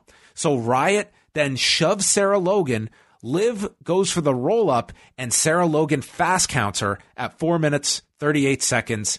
And then afterwards, Logan shoves Ruby and then nails uh, Liv Morgan nails Ruby Riott with a knee, and Sarah Logan drills Liv Morgan with a knee. So it's Sarah Logan standing tall at the end. She wins the feud. She is the best one out of the Riott squad. And she's going to go on to WrestleMania to challenge Becky Lynch. Definitely. Yeah. Yes. Um, I, I will say you know I thought they managed to elevate interest in these three from perhaps like two percent to now maybe eleven percent. Oh, so I think all in all, this was like a po- overall positive. this was an eight percent success. Yeah, like no, I, what I mean is like I think they managed to actually tell a story by the end here that made sense. You know, they certainly had to have a lot of material to draw from with these three being stablemates. Um, by the end, everybody attacking each other, sure, it was fine, but nobody takes these three really seriously heading into the elimination chamber. Um, uh, and it's a feud that I just I, even after this, I wonder how many legs it has. I don't think like, man, I wasn't really that impressed with Ruby's like uh promo prior to this. It it came out fine, but it just I it was it didn't sound believable at all. Um, and I just I haven't really even been that impressed with with Liv. So, mm, I don't know. What do you what do you expect coming out of this chamber? Oh, coming out of this chamber, I mean, I, I don't see these women in any prominent spots at, at, Mania. I mean, if there's a women's battle royal, that's that's their lot on that show. I just look at this chamber match. It's almost like there's these three that have a feud, and then it's kind of Shayna and Asuka have something going on. Natalya's in there just to keep everything together.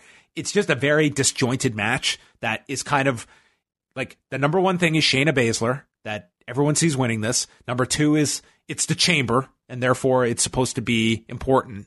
But beyond that, I I think it was really um, a mistake to not just combine the Raw and SmackDown women into one sure. match, three and three, and you have multiple storylines, and you would have had the better match, more contenders, potential outcomes. Like you could argue that Shayna maybe something happens and a SmackDown woman wins. You could go a different way, or just have Shayna dominate. But I think that would have been a way more compelling match. Absolutely agreed. You know, I don't think people on the level of a Ruby Riott, Liv Morgan, or Sarah Logan. Uh, honestly, I, I don't. I feel like Natalya barely even makes the cut, but like you need real contenders for a match like that in order to to have like to have it be believable. And uh, I absolutely agree. I think a combined Raw SmackDown with your top six women would have been far far better. They recap the Orton Edge feud and promoting Beth Phoenix's appearance tonight for the update. No way Jose runs into Eric Rowan. He says, Hey, what's in the cage? Rowan says, I've been waiting for someone to ask me that. Here it is. It's a spider. This is a giant tarantula. It's like the biggest tarantula I've ever seen, but yeah, that was it. Um, that was the reveal. That was the thing that Rowan stuck his hand into that bit him several times. That was the thing that um, several jobbers have tried to look at. Um, that was the thing that wasn't there been knocked off the steps multiple times. It's fine. Yeah, yeah, I guess so. Wasn't there somebody that actually looked into it prior? Um, yeah, yeah, we had someone look into it as well. It was like it was somebody on the level of a Heath Slater. Some some some jobber looked into it and was freaked out. So I guess it fulfills all those holes. But um, that was it. Yep. Can you go back? This this began in in November. Can you pitch this story to me? Okay. Do you think for a second, John, they knew what was in this cage back then? No. They probably like realized this week. Oh, we should probably reveal this thing. This felt like okay. We've had this cage long enough. Let's just end it. This went on for four months. And I just don't know. That- like, yes, I, I, don't think that there was any any payoff to this that was going to be satisfactory. But I go back to when this was first launched. Who was not saying that at that time? And we had to go through four months of this guy carrying this thing. And I mean, say what you want about the Dark Order. At least at the end of it, there's going to be a reveal that I'm pretty confident people are at least going to be satisfied with. I agree. Yeah. Um. So, uh, yeah, where does he go from here?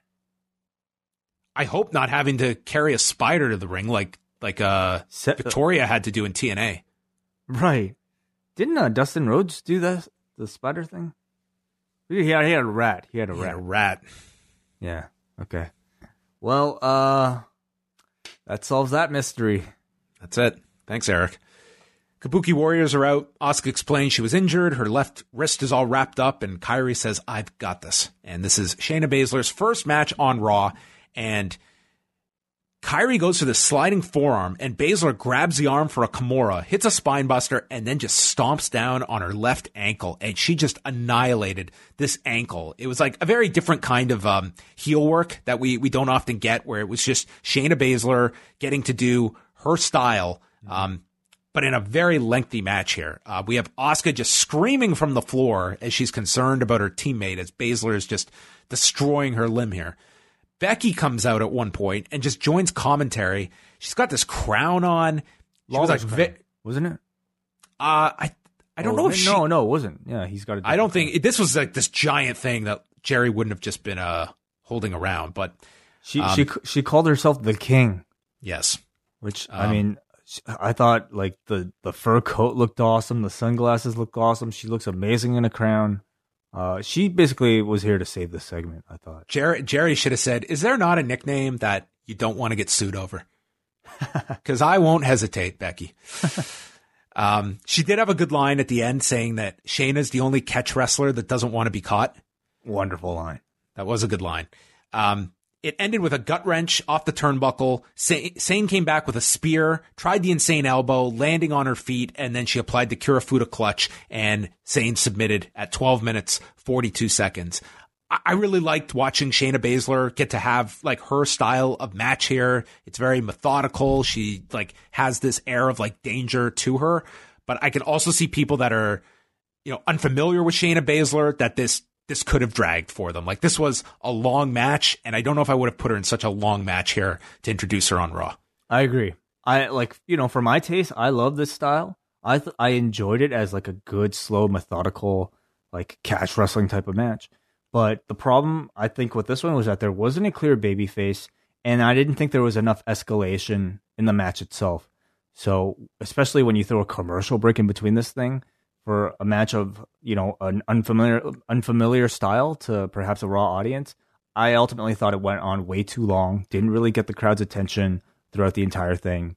Um, like her first match on Raw, this could have been three minutes with someone way below Kairi Sane, and it's just a showcase of her murdering someone and getting over the Kirifuda clutch. And Shayna is this like that to me is how I would have utilized her on her first match. I mean, I think it could have been Kairi. Like, what, what? Why do you need to protect Kairi right now? You know, do we you do- don't? But but to your point, it's like Kairi's been playing this heel character, and I think that there's like like why go for someone who's like one of your tag champions already when this could have just been any nameless victim for Shayna. Like this is just to get her ready for elimination chamber. True, yeah. I guess I guess who else is there? I mean this this could have been God. Um I mean, you probably don't want to put like Liv or Sarah Logan because they're on the uh the elimination chamber. Um the thing is they also did announce Asuka versus uh Shayna and like Kairi just kind of made sense. Well, once once you had to flip them, yeah, you had to put one or the other in there. But I just like they only announced that on Sunday. To me, it's um, well, it, it, it doesn't matter. I think they wanted to put someone who was going to be in the elimination chamber, and when it wasn't Asuka, they felt that Sane had to be the replacement. I get that. Um, okay, so I, Os- Asuka's injured. Um, is she actually injured? First of all, is this? I don't know. I I, I don't know. But but um, she's still supposed to be in the chamber. She's still scheduled for the chamber as of now. They didn't they didn't announce anything different. Yeah, I mean, I could I could see them. Which which if she's if she happened to be out, I think they just flip Sane in there. Yeah, Ky- and Kairi's not would, in the match. I don't think they'd made her make they'd make her tap out here, but anyway, okay, whatever. Like I could see them basically wanting to save off like Shayna versus Asuka by creating some sort of injury, but yeah, we'll see. Schreiber, Sarah Schreiber spoke to Rey Mysterio and Humberto Carrillo. And then we had Andrade and Angel Garza against Rey Mysterio, Humberto Carrillo. And Angel Garza went into the crowd and gave a kiss to this elderly woman. Who's supposed to boo this guy? It's like going up to this like grandmother and like giving her a kiss on the cheek. What a gentleman. Yeah, I, I yeah. I, this was this was not Dustin Rhodes either. No, it was not. It was blowing a kiss. Yeah. So we start this match, and uh, Carrillo is the one to rip off Angel Garza's pants for him, and then from there, Carrillo showcased some of his dives with a with a twisting one to the floor. They went through several commercial breaks in this. Um, one of the highlights was Rey getting this hot tag and doing this awesome sequence with Andrade with a tilt-a-whirl head scissors and a swinging DDT. Somewhere in all this, Andrade got cut by the eyebrow and was bleeding. Um, Carrillo came off the top and landed on the barricade. That sent up the second commercial break.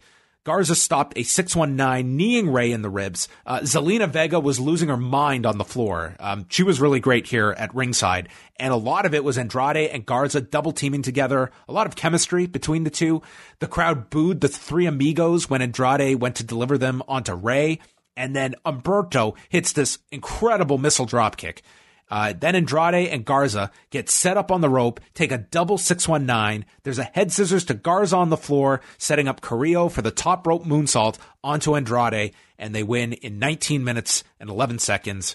Really entertaining match, and I think that the fact that it was Andrade to take the pinfall here instead of Angel Garza, I think that would suggest that Garza's here to stay, and I, I really like this pairing with Andrade. It suggests he's here to stay it also suggests that Angel Garza is now the A member of the team instead of Andrade. Uh, he lost here. He was treated like nothing at Super Showdown. Um, so, in, in, fairness, all the champions except for Riddick Moss got pinned on this show. So, I mean, that's that's to be expected. Oh yeah, he's the champion. I forgot that. Okay. Of course. Well, I mean, he hasn't been around in 30 days, but anyway. I also love the team of Andrade and Angel Garza. These two are fantastic together. They look great with matching blue tights. Uh, everybody in this match was tremendous, and but I especially loved the, how the focus of the match, especially the post match, was entirely on Humberto Carrillo yes. finally getting a big win over this like evil, you know, uh, Zelina's uh, uh, uh, people basically. So I, I I think this nucleus of like Mexican stars they have on Raw are just fantastic together in almost any combination. So I'll happily accept like some some like you know match between these four like for a while to come do you think any of them will get a spot on Mania itself? I could see these four having something. Um, I hope it's not a case that these four are just like odd men out. Um, and, and get into that battle royal. I, ho- I hope that they get something. They they certainly should. Like Rey's had a fantastic year. These are all to me guys that you want to feature in in some you know I, I wouldn't say prominent spot at WrestleMania, but but something of their own, and maybe um, some others get mixed in there. But I, I hope these four have have something together. You can break up often like either team here into a tag team. I, I really like Andrade and, and Garza. Like they, they to me would be stronger together right now than than apart. And and I think Humberto gained a lot by being paired with, with Rey here. I mean, he got to to shine, and Rey is just fantastic in these uh, settings. He's also his mouthpiece. Yes, yes, and he needs that. Uh, so this is where they officially announced Street Profits, Rollins and Murphy for Elimination Chamber, along with the no DQ match between AJ and Aleister Black. And that takes us to the final segment with Beth Phoenix coming out for a medical update on her husband Edge. But before she can reveal the update, Randy Orton comes out. He walks slowly to the ring. He attempts to hug her and gets stopped. Then he offers his hand and is turned down, and Beth calls him a son of a bitch for what he did to her husband. She explains that she's a wife and a mother to their children who deserve their father. And this crowd, they're chanting, I won't say all of them, but enough of them were chanting RKO here. Heartless. Well, that's what we all expected. Orton says it's a certainty that after what he did to Edge, he's never going to wrestle again, but he owes Beth an explanation. And he says that in 1999, sometime in the fall, WWE had a live event in St. Louis, October 24th, for those curious. And Randy was taken to the arena by his dad, Cowboy Bob, to meet with Tony Garea, Jack Lanza, and some others because Randy, at the age of 19, was looking to break into the business. And he says he was in awe of all the legends that were there, but it was Edge who walked up to his father, shaking his hand and telling Cowboy Bob what a big fan of his he was and how he was a, one of the reasons he got into wrestling. And Edge looked at Randy that day in 1999, shook Randy's hand and told him good luck. Maybe one day we'll get to work together in that ring. And years later, they were main eventing for the Intercontinental title, stealing the show, and then later formed R- Rated RKO. And then, after that, Randy got too close to the sun, he said. He hit a rough patch. He made some poor life choices, and I dug a hole so deep, not deep enough for WWE cameras to not be able to film me, but still a deep hole. Edge reached down into that hole, pulled me out, saved my life. There was more to life I learned and I became a good father, a good husband, and I needed to return the favor and save Edge's life. And he knew that night after the Royal Rumble, after Edge's pop he got at the Rumble, that he thought he was going to come back for good and start competing regularly. Well, Randy knew better and said I was going to make a name for myself by putting him in a wheelchair in order for Beth to have a husband and a children to their father. This was some very twisted logic of how he was going to deliver a father to his family by way of breaking his neck. He said he did this because he loves Edge, he loves Beth, and he loves their children. Randy then says that it's actually your fault, Beth. You're an enabler. Edge is a junkie for the roar of the crowd, and you did nothing to stop him. I love your children, Ruby and Lyric and Edge more than you ever could. And Beth is just staring a hole down his eyes, slaps Randy, and Randy just stares at her, and then he mouths the words, bitch. And Beth goes to kick him, gets hit with an RKO, and everyone's stunned here. Byron Saxton, who was uh, among the keys to this segment, just calls Randy a son of a bitch. As Randy leaves, the trainers come out. Rey is out there, Apollo Crews, Hawkins, Ryder, R-Truth, and they're tending to Beth, and the show just ends on this down note after Beth has been destroyed by Randy. One of the best performances of Randy Orton's life.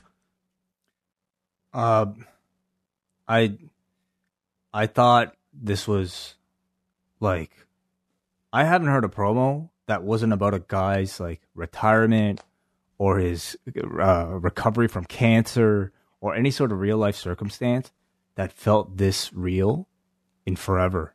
Uh, and I'm including like AEW. I thought this was this was my early candidate for promo of the year. This was fucking incredible. Beth Phoenix was incredible. Randy Orton, like I have no words. You know, we waited. I have some words. We waited weeks to hear the reason, and like we talked about with with Eric Rowan, anytime WWE teases something like that, ninety nine percent of the time it's a total letdown. It either doesn't make sense or it's a stupid out of nowhere type of thing, like you know, uh, giant tarantula or Vince is the higher power or Aleister Black, like fucking uh finally getting sick of knocking on his door. Like it, they they they throw out teases and they don't deliver. This was an explanation from Randy Orton that not only made sense, but it was like it was a Thanos level type of reasoning from a villain that still lets you think the person was being completely illogical in how they were going about it, but you also understand their motivation.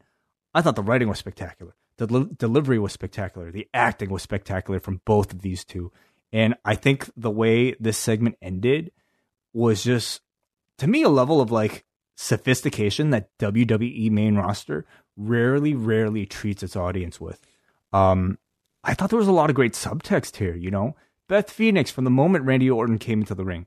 Obviously, I, my interpretation is that she knew that she was going to get RKO'd. Anytime anybody steps within like you know uh, breathing distance of Randy Orton, they know that they're going to get RKO'd. But like, despite all that, Beth had to stick in the ring she had to listen to this explanation and then she had to get her shot in because she needed to slap Randy. She needed to kick him in the gut. And she took the RKO anyway. But it, it was just like even like the, the the mouthing of bitch. Like that that's just like next level stuff that I I've not come to expect anymore from WWE TV. I, I love so much that he didn't say into the microphone. Like it oh was there God. for you to just read his lips. Of course, like and it was how, so much more impactful, dude. How often like do we talk about WWE TV just like uh, having no taste for subtlety at all? But that's not the case with this Randy Orton story. Everything they've done and everything Randy Orton's done has been just like next level, and and, and feels like I'm I'm being presented professional wrestling as an adult. Um, I this was so good. This was this was like this was like part of the reason why like weeks after weeks of bad TV, I still keep coming back to Raw because when Raw on the big stage delivers like stuff that's this good, it's really damn good.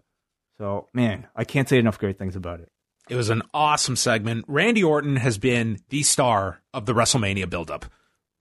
Like Without to me, doubt. this has been by, by leaps and bounds. Like they've they've done very good with, with Drew and the build up for Brock.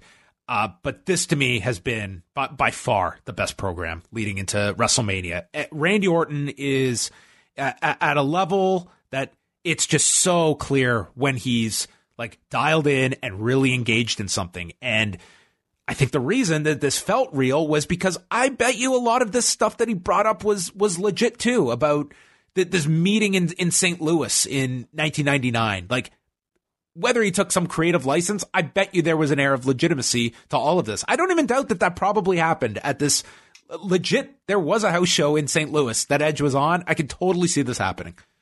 It's it's it, you ground the promo in reality, and then you take it into whatever fantasy you want to, because by that point the crowd's with you. Um, and he did that masterfully. Let me ask you, who who's your if you had to like you know make your early candidates for like best on the mic 2020, who are they right now for you? for this year, my short list, uh, Randy Orton is on that list. Cody, David Starr. For 2020? Yeah, he just did this great sit down interview for the Jon Moxley match that was was very good. I got to check um, that out. Um, those would be my three right now. Like I, Cody I, I, am Cody or Co- Cody, Cody, I put on there. I agree with that. I mean, J- Jericho and Moxley have been uh, good. Um, Jericho to me hasn't done like that that big promo yet this year. Like these these few months in. Yeah. Um, yeah, he, he'd he'd probably be in there as well. But MJF is fantastic, but it's like not the type of like mm, kind of like realness that I've seen from him yet. Like at least not on this level. Like yeah. Of, of the I haven't seen the David Starr thing yet, so I can't say. But I would put this Randy Randy Orton over even what I've seen from Cody this year. Th- this was ahead of the the OT. Th- th- this was better than the OTT video today. Um, Okay. But in terms of best promos this year, like uh, what comes to mind is this and the Cody promo after the steel cage match. Those are the ones that come to mind immediately. Yeah, I fucking love this, and I haven't loved like any type of talking segment on Raw that wasn't about a guy's real retirement or Roman coming back from cancer or anything like that in a long, long time. So this was I was floored by it. I also loved like the the the attention to detail they had at the end of all the people checking on on Beth. Like it was Zach Hawkins, it was uh uh sorry Ryder. Zach Zach Ryder, Kurt Hawkins, it was Rey Mysterio, it was Devon, um, it was Natty, like people that that were closest to Edge that came out. Yeah, this was it was a fantastic segment. Um, Beth has to be off NXT this week. I will go so far. Um, I know that it, um, you know, the uh, there's been talk about like Beth and Natalya having a match at WrestleMania. I don't think she, I don't think she should be in a match at WrestleMania. I think she's so attached to this angle, and I don't think she should be, you know, in a separate program leading into into Mania. Like I think she's so tied to this and should be selling this angle for weeks with this RKO. What, what what was the what was that rumor? Beth Beth and Natalya in a tag team match? I think that it was um uh, Dave, Dave had like the card, at least what, what he had heard, with like the Kabuki Warriors against Natalya and Beth Phoenix being discussed. Okay. And I and, and that may be the plan. I hope that I just think that it's Well, Beth is, is, so though- tied to this. She's way more effective to just be sitting in the crowd or to come out after the match with Edge.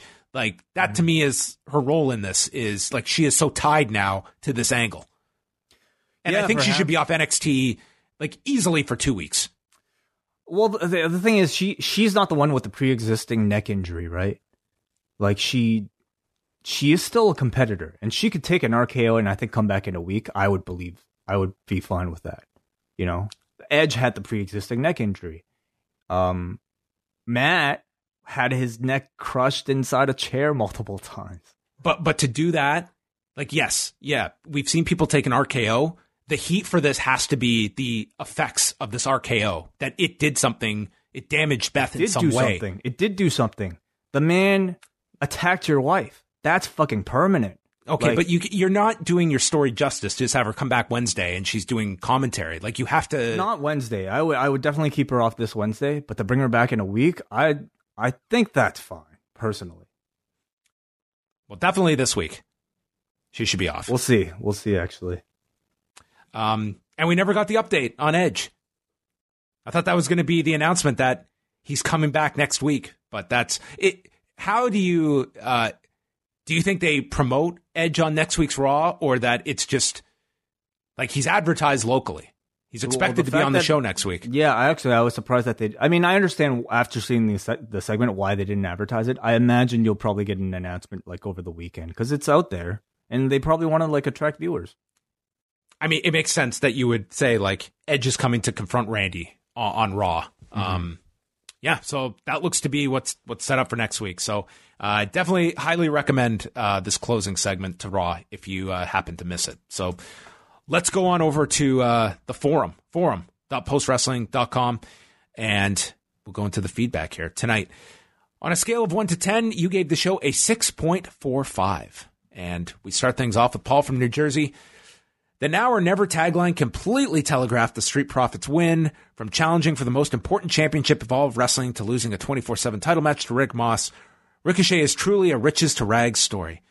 Bait and switch city in the BK. You think you're going on a date with a good looking soccer mom, but you end up with a hot Carl on your chest. AJ looked like a tool, and Aleister Black loses his first match on the main roster. Who exactly did this help? Riot Power's explode angle died a death in front of this crowd, and Kairi's tap was bad. I tapped out because I tapped out after that match. So glad I did not attend live. All right, we got Andrew from Cape Breton who says, "Spider cage, spider cage, shown to Jose while backstage, built for months to our dismay. At least he's not Ricochet. Look out, that was a spider cage." And that's your out, Brandon, for your clip.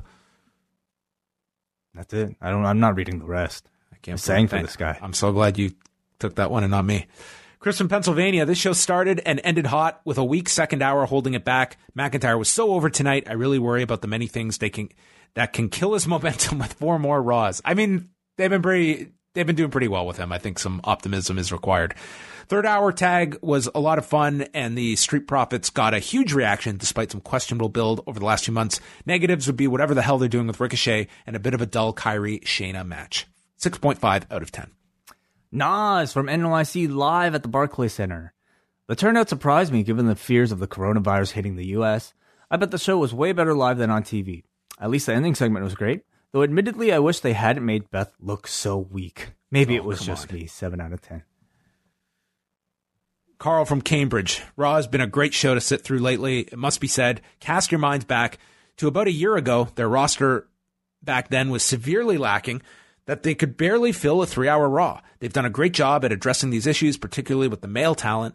Look at the level in that tag match alone. Mysterio, Humberto, Andrade, Garza. It's absolutely stacked now. It's much be- it's a much better show than what SmackDown is in my opinion. And what a reaction the Street Profits got for the title change. Keep Montez Ford in this division for another year, I'd say, and then put the machine behind him. Absolute star.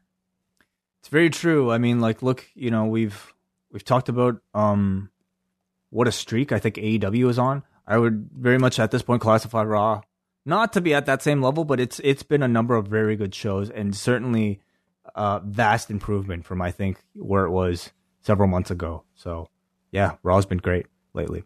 Alex from Portland says that's got to be Randy's best promo ever. The build up for the RKO was phenomenal. Nobody but Randy could pull that off. I really hope a giant spider isn't the actual reveal for Rowan, but I can't see myself caring about it being something else. This feels typical WWE. Build something up for months, but have the re- reveal come across like it was thought about earlier on in the day. Serious question was that the original idea?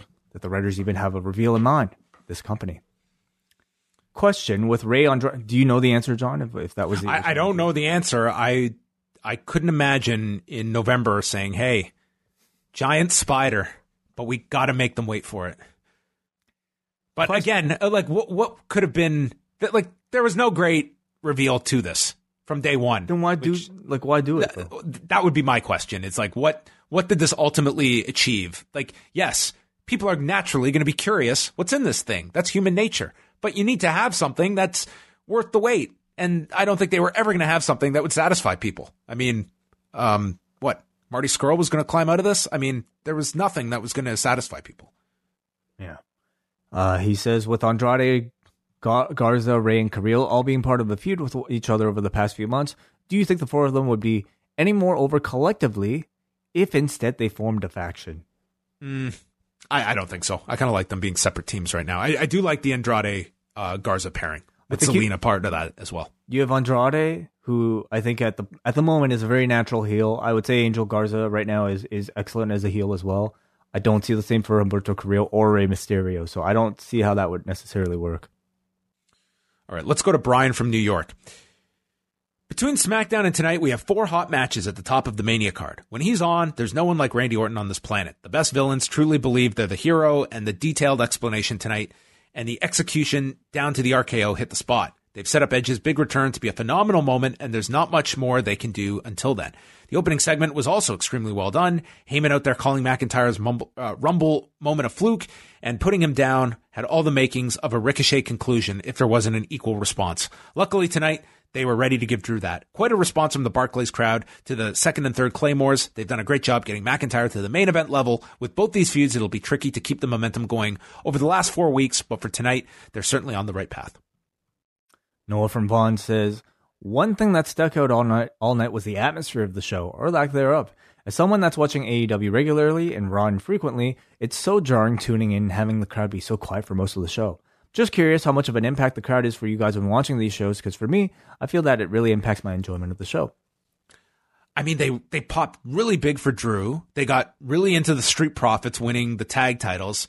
I mean, the main segment, that's not a segment that's designed to get a big pop at the end of it. It would have actually ruined it to me if they all went crazy for the RKO um, and didn't have sympathy for Beth. I thought the subdued reaction actually enhanced that that moment at the end. But at the end of the day, it's a three hour show, and you're always going to have the lulls in Raw. And there was certainly a, a number of them on on this show. I hardly thought this was a perfect show, but um, those three think, segments in particular were were strong. I didn't think the crowd was necessarily bad on the show at all. No, I thought like, they were pretty.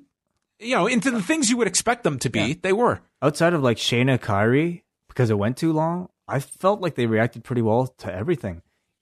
Actually, like, you know, I felt like the crowd wasn't didn't sound that great for a lot of AEW Revolution. When I thought like they would have reacted way bigger for like something like Cody MJF, and I have heard from from uh, from from like live accounts who have said that like the atmosphere was incredible all so long. For some reason, that didn't necessarily come across to me during some of those matches outside of that tag team match. After, I mean, after that tag team match, and then beyond like Orange Cassidy and PAC, like I didn't feel that same level of heat for uh, Cody MJF that I was expecting, nor for me the main event. But I mean that that could just be my ears. Um, but I thought I thought the crowd reacted as perhaps like you know as I would have expected for Raw, at least not to the point that I would have critique, uh, critiqued it for being a quiet thing. I rewatched that tag match uh, over the weekend. Me too. It was the first thing I did after going back home. Like, and I never do that. Neither like do I. I, I that match is even better the second time. Yes, yes. Because it's man, it's really hard when we're doing all these like notes and stuff. Like there, there's just stuff I miss, and it's uh, uh, watching it without having like anything to have to jot down and stuff. I I enjoyed it that much more, and I loved it on the first viewing. Um, it, it really is one one of the. It, it's probably one or two for me this year in terms of match of the year. It's one for me right now. Yeah, like I I had had um, Okada and Ibushi at the top of my list uh, mm-hmm. going into that. And that there's some match, recency bias going on here too. I mean, it was just the weekend, so ask us in December. Yeah, we'll see. It was a phenomenal match. Um, let's go on to uh, Stu from Liverpool. He says that I enjoyed, based on what others have written, uh, it would be polite to call some of the other offerings a mixed bag. Beth and Randy were fantastic in their roles. When you get Orton like this, it's compelling TV. And while Beth was never the worst on the mic during her full time roster days, she has performed on commentary. You can tell she's added an extra element to her speaking performances. Credit where credit is due for WWE here. Seemingly the best segment is the one that people will go away and remember. No doubt something they've been targeting recently anyway. Finally, we got Adam from the street who simply says, I loved how Beth did not do her pose as she came down to the ring. that I absolutely I'm going to give them credit for because you know it was really silly last week on Wednesday was when Charlotte Flair beats Bianca Belair and then she continues the attack on Bianca Belair and Rhea Ripley comes out and she comes out with like this urgency and you like that she's coming to help Bianca but she has to pause in her tracks to do her top of the ramp uh, pose, the stomp, and then comes down to no, as a result. In that time, Charlotte was like, "Oh shit, Rhea Ripley's there. I better pin Bianca Belair," and Charlotte fucking won because of that. It looked so so, so silly, so stupid. So uh, thank you, Adam, for bringing that up. Also, that's that's a note to Ricochet as or, or what's his name, uh, Aleister Black from last week too. Remember the guy was beaten half to death, but still had to come in, sit cross-legged. Like, that type of stuff is really stupid. So I'm glad Beth didn't do it. All right. Well, that brings an end to the show, everybody. So uh, thank you for tuning in. We appreciate you downloading the show. You can leave us an iTunes review if you so care to. Yes, you can. Wai and I are going to be back Tuesday night. It's a uh, PWG 11 from July 2014. It's available on the uh, Highspots Wrestling Network if you go back into their archive. And we look forward to chatting about that for all the members of the Post Wrestling Cafe. Uh, so that's it. Wai, you have the final word. Um, let me think about a good final word. Bitch.